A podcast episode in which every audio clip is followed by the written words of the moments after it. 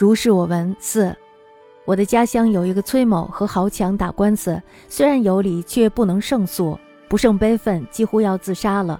晚上的时候呢，他梦到他的父亲说：“人可欺，神就难欺了；人有朋党，神就没有朋党。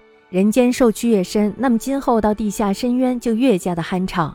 今天纵横称义的人，都是十年后夜镜台前颤抖着受审的人。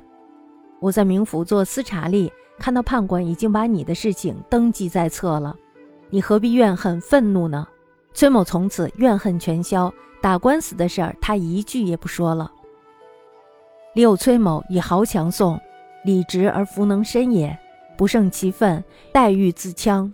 夜梦其父语曰：“人可欺，神则难欺；人有党，神则无党。